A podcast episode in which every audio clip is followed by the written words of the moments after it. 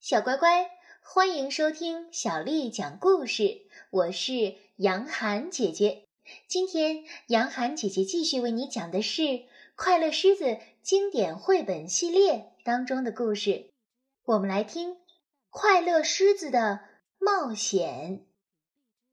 作者是来自美国的路易斯·法蒂奥，还有美国的罗杰·迪瓦森，是由于志莹为我们翻译的。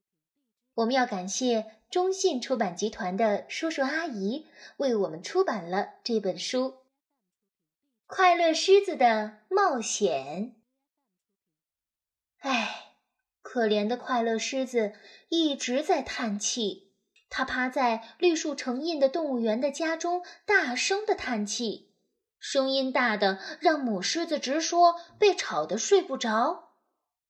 快乐狮子仰望天空。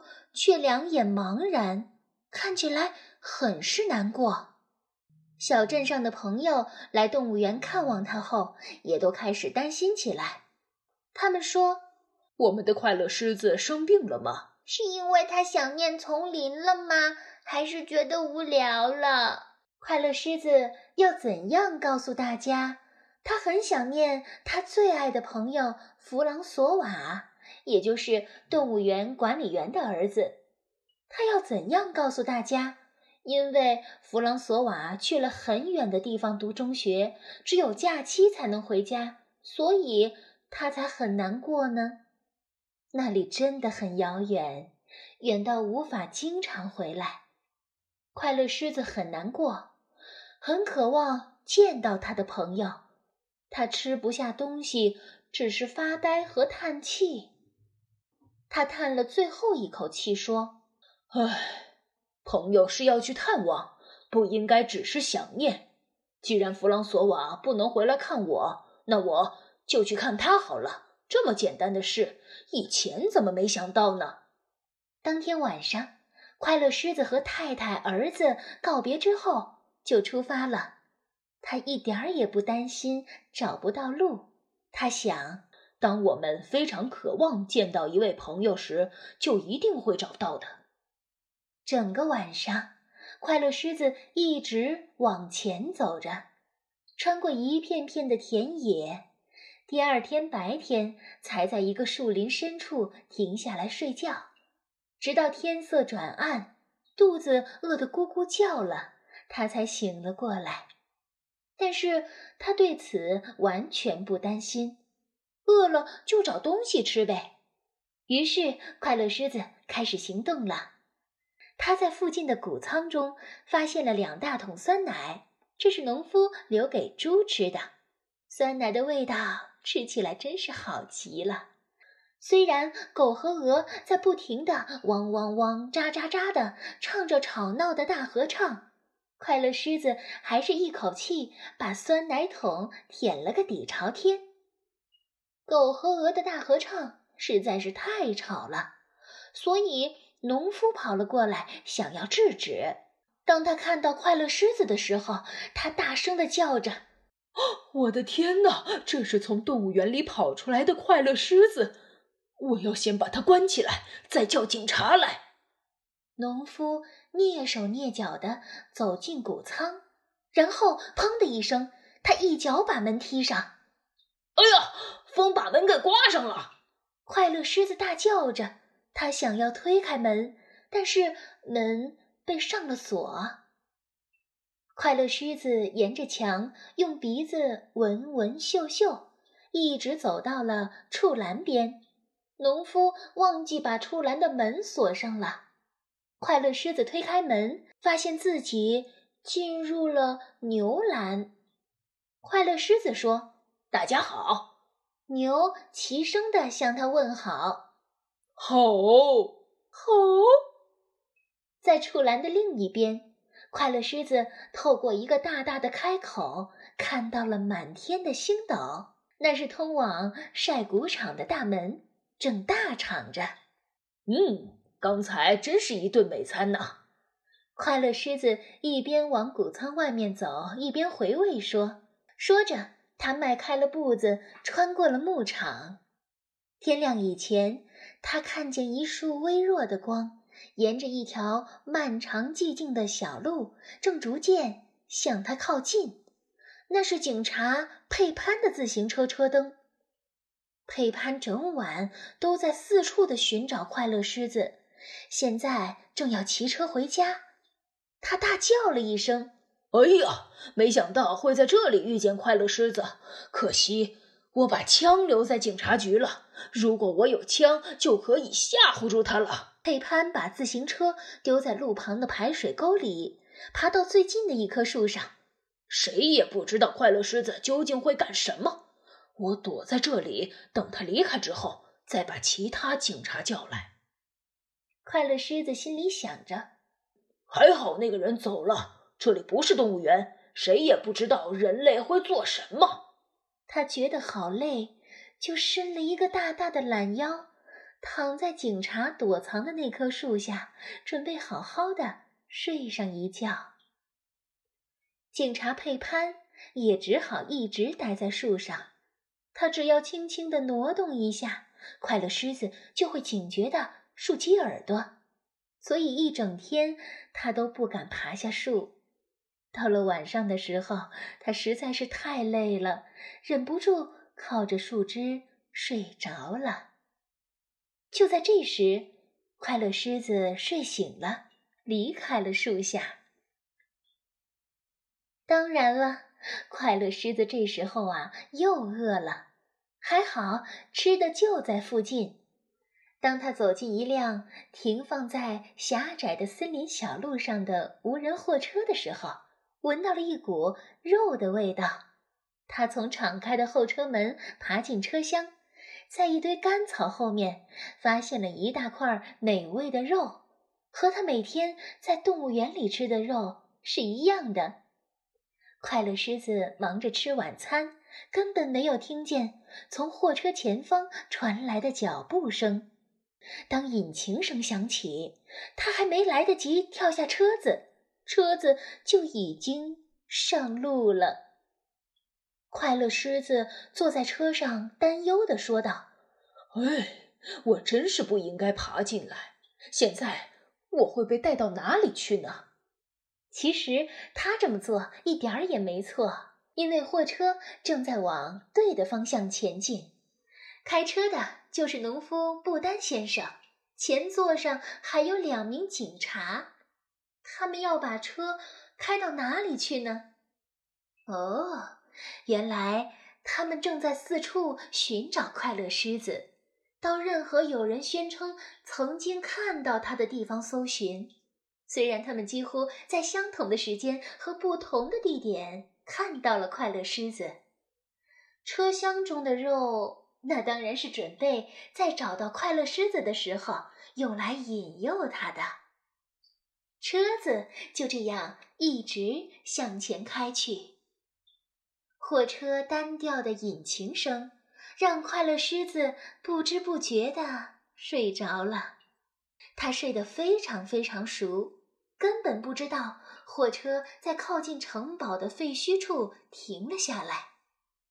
这时，车上的一名警察说：“有人在这里看见了狮子的尾巴，我们进去查看一下吧。”布丹先生提醒那两名警察说：“小心点儿，别靠得太近。”两名警察沿着城堡的墙边摸索前进，不时低声交谈几句。当他们从墙的另一头出现的时候，同时大喊道：“原来是毛驴！原来是毛驴！”布丹先生开车来到一座老旧的桥。邮差先生称他在这里看到了快乐狮子在睡午觉。然后他们又开到了一处低矮的农舍边。农夫太太称看到他在池塘中洗澡，又到了松林中。有一名老太太称，狮子在追她。他们搜查了快要倒塌的塔楼、干草堆旁、壕沟以及老旧的墙后面，任何有人宣称看到快乐狮子的地方，他们都找了。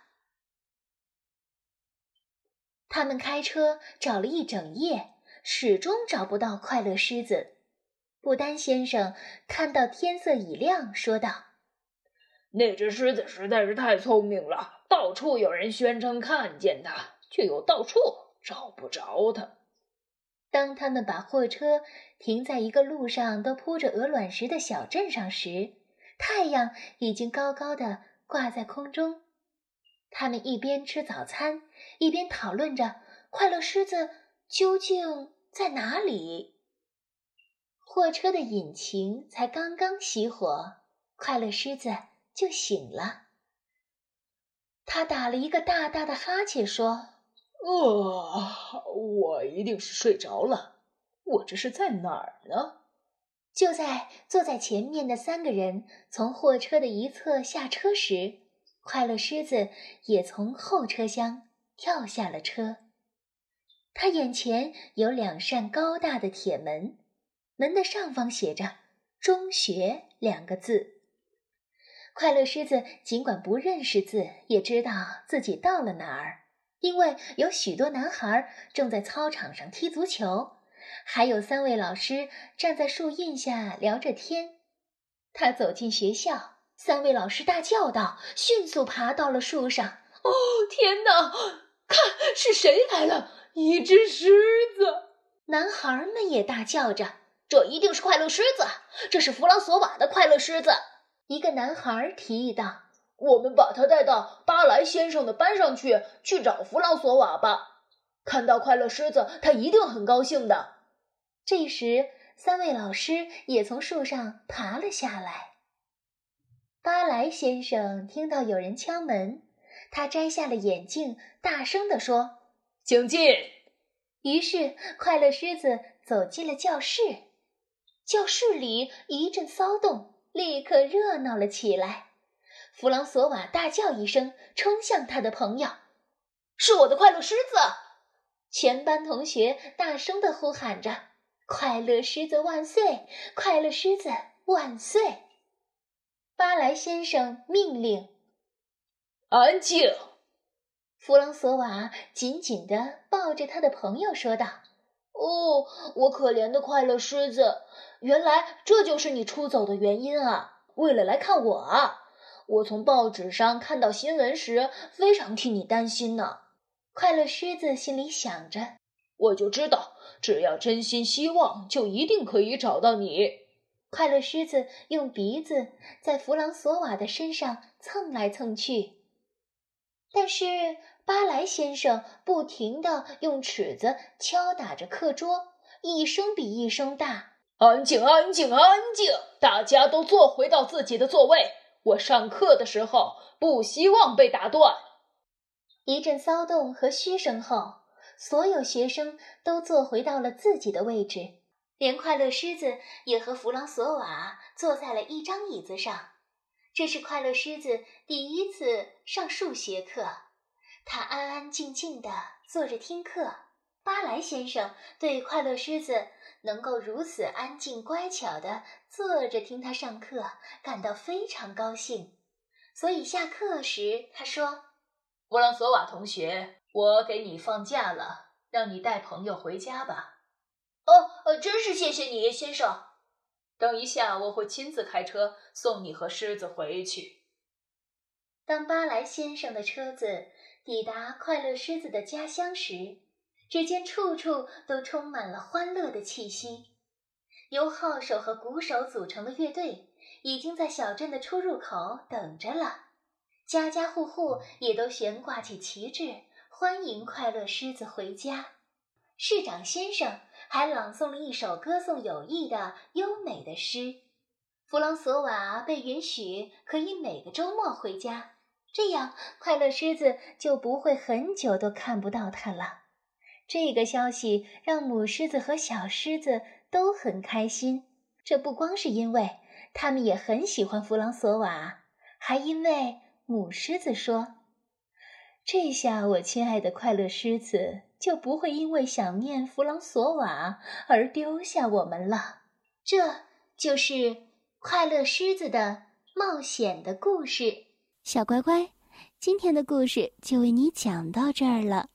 如果你想听到更多的中文或者是英文的原版故事，欢迎添加小丽的微信公众号“爱读童书妈妈小丽”。接下来又到了我们读诗的时间了。今天，杨涵姐姐要为你读的是唐朝诗人李商隐写的《暮秋独游曲江》。暮秋独游曲江。唐·李商隐，荷叶生时春恨生，荷叶枯时秋恨成。深知身在情长在，怅望江头江水声。小乖乖，晚安。